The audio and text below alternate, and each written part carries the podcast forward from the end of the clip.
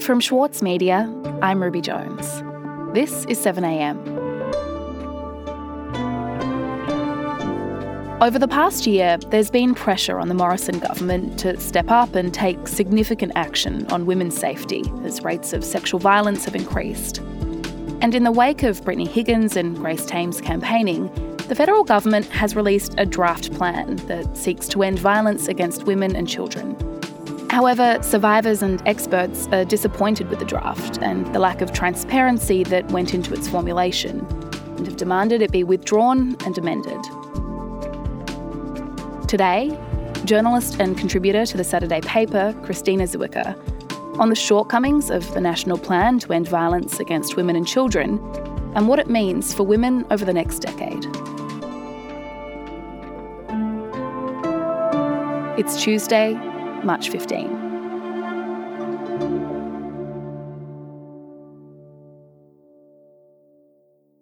Christina, the past year has been significant in terms of the focus that we've seen on the issue of violence against women.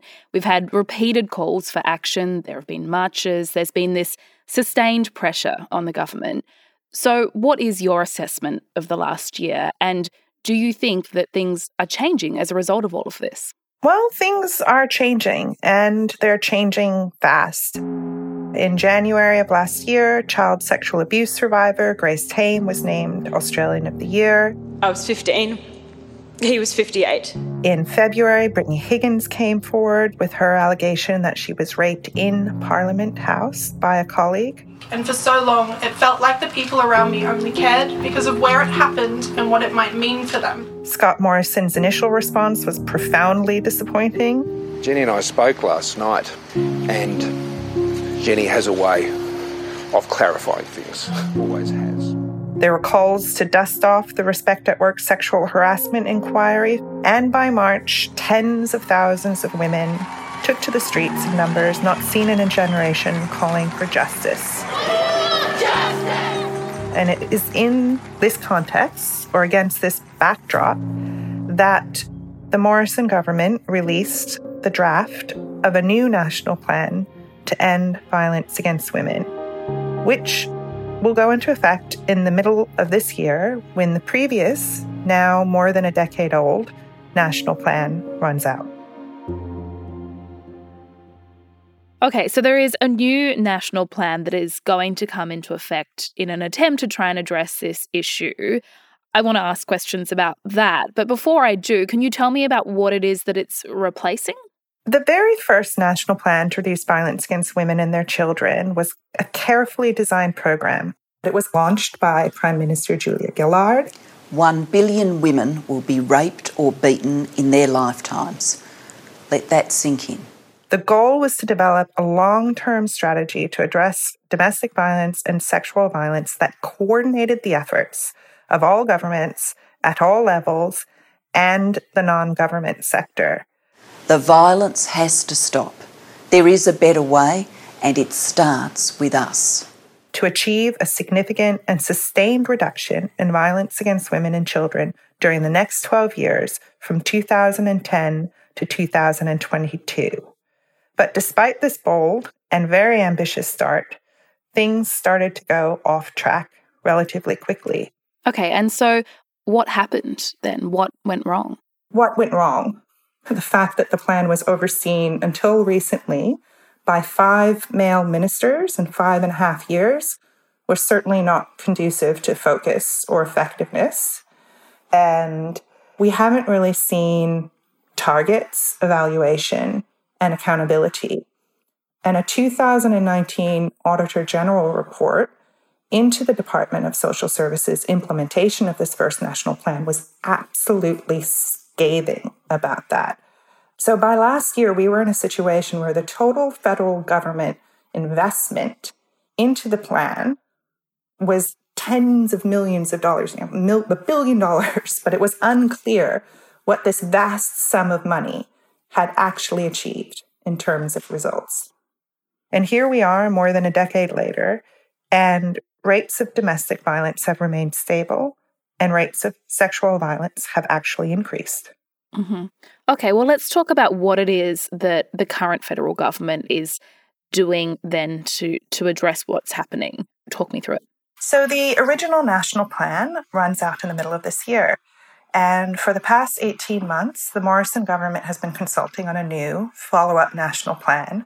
The draft of this new plan, then, which was hotly anticipated, desperately needed, was dropped in the middle of January of this year, in the middle of a deadly wave of Omicron, in the middle of the school holidays, initially with a pitiful two week consultation period. So I contacted a few others, and luckily we were able to get a petition up and running to extend the consultation period. And in that petition, we also demanded that the Morrison government release the two consultation reports that had been produced by Monash University that we knew informed that draft plan. That same group of individuals and I then decided to push through and to develop a collective response.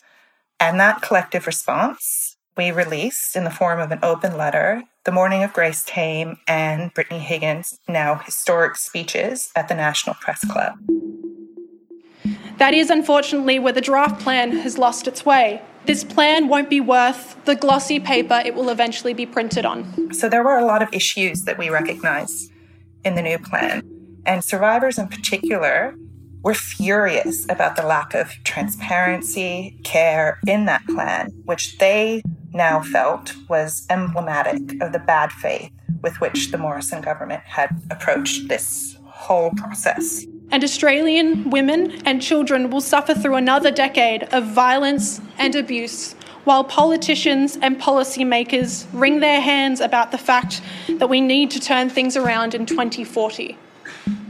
So, in light of that, we called for the plan to be withdrawn and amended.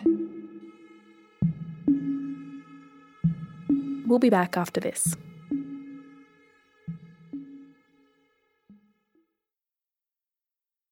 The City of London in Andrew O'Hagan's latest novel is crumbling.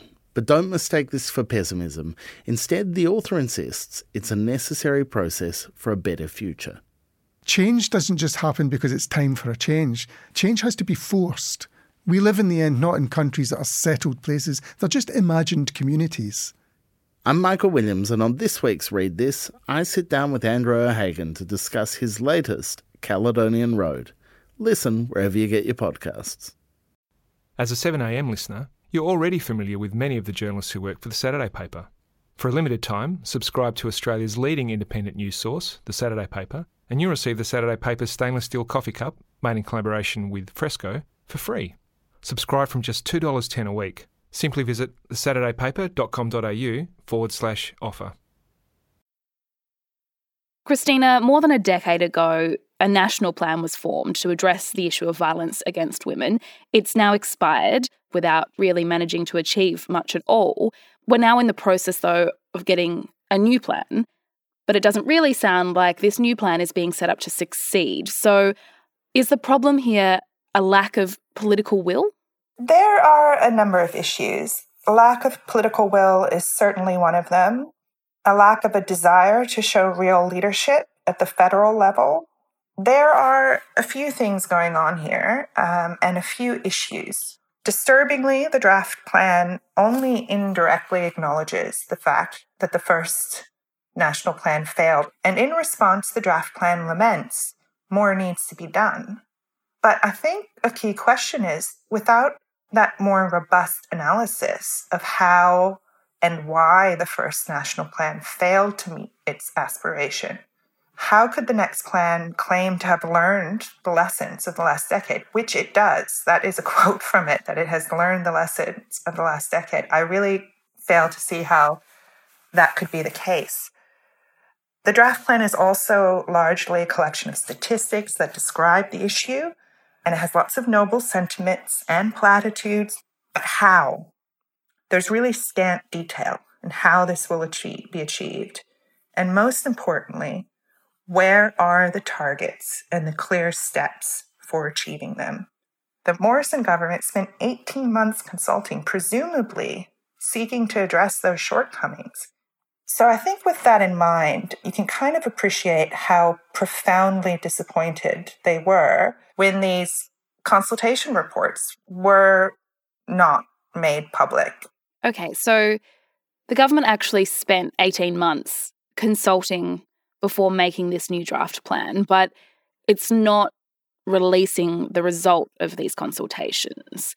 So, what do the women who contributed actually think of that? What are they saying to you, Christina? So, quite a lot of people who, in good faith, over an extensive period of time, generously gave of their time, their often painful lived experience. And I think the important part of that is that they, they offered that in good faith because they believed that that would contribute to a substantive, new, desperately needed national plan it's disappointing. Um, it's not what we were led to believe, you know. And and for some people, that might be the first time or one of the few times that they've got to use their lived experience to try and agitate for change. And it can't just sit there on a shelf. Nicole Lee, a survivor and a disability activist, uh, one of the signatories to the open letter, also took part in the consultation.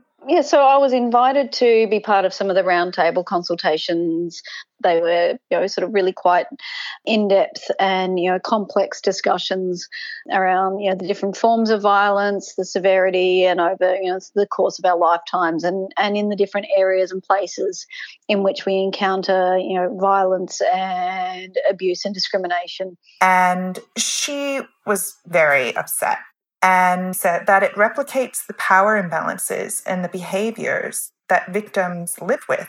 Much like abusers gaslight their victims so they second guess their perception of reality.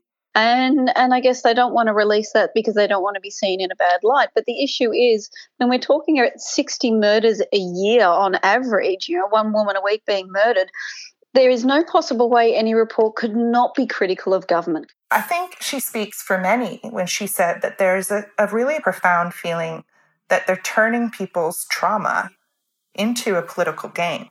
But if you're genuine about ending violence against women, then you would take that criticism on board and you would say you needed to do better and you would release that report so that there's transparency, victims don't feel silenced, that their voice mattered for something rather than purely sitting on a shelf when it could be creating so much change. It could be influencing so many things from grassroots.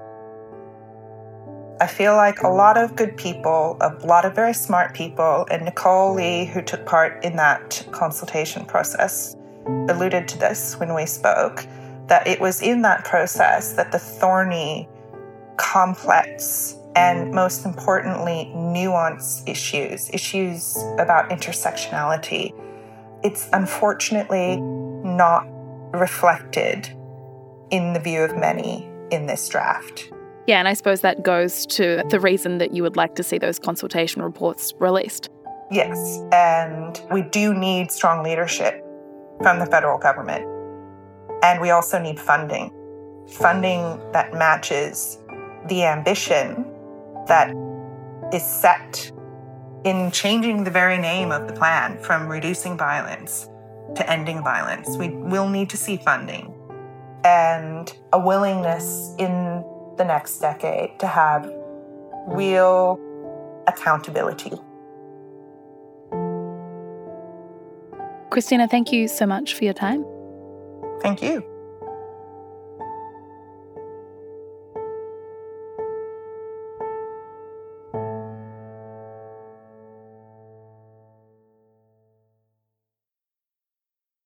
As a 7am listener, you value the story behind the headlines. That's why you should read Post, a free daily newsletter bringing you the top five news stories of the day, summarising each of their key points with links to full articles from a range of sources. Get the news you need to your inbox every weekday morning with Post. Sign up at thesaturdaypaper.com.au slash newsletters. Also in the news today, According to reports in American publications, US officials believe Russia has sought military and financial assistance from China as part of its war in Ukraine. The officials did not say whether this support had been given. One report said that Russia was seeking drones and other equipment from the Chinese government. Ukrainian President Vladimir Zelensky has continued to call for NATO to implement a no fly zone over Ukraine and has warned that it's only a matter of time before Russia strikes a NATO country. And Prime Minister Scott Morrison is facing pressure to cut the fuel excise as the war in Ukraine drives up global prices.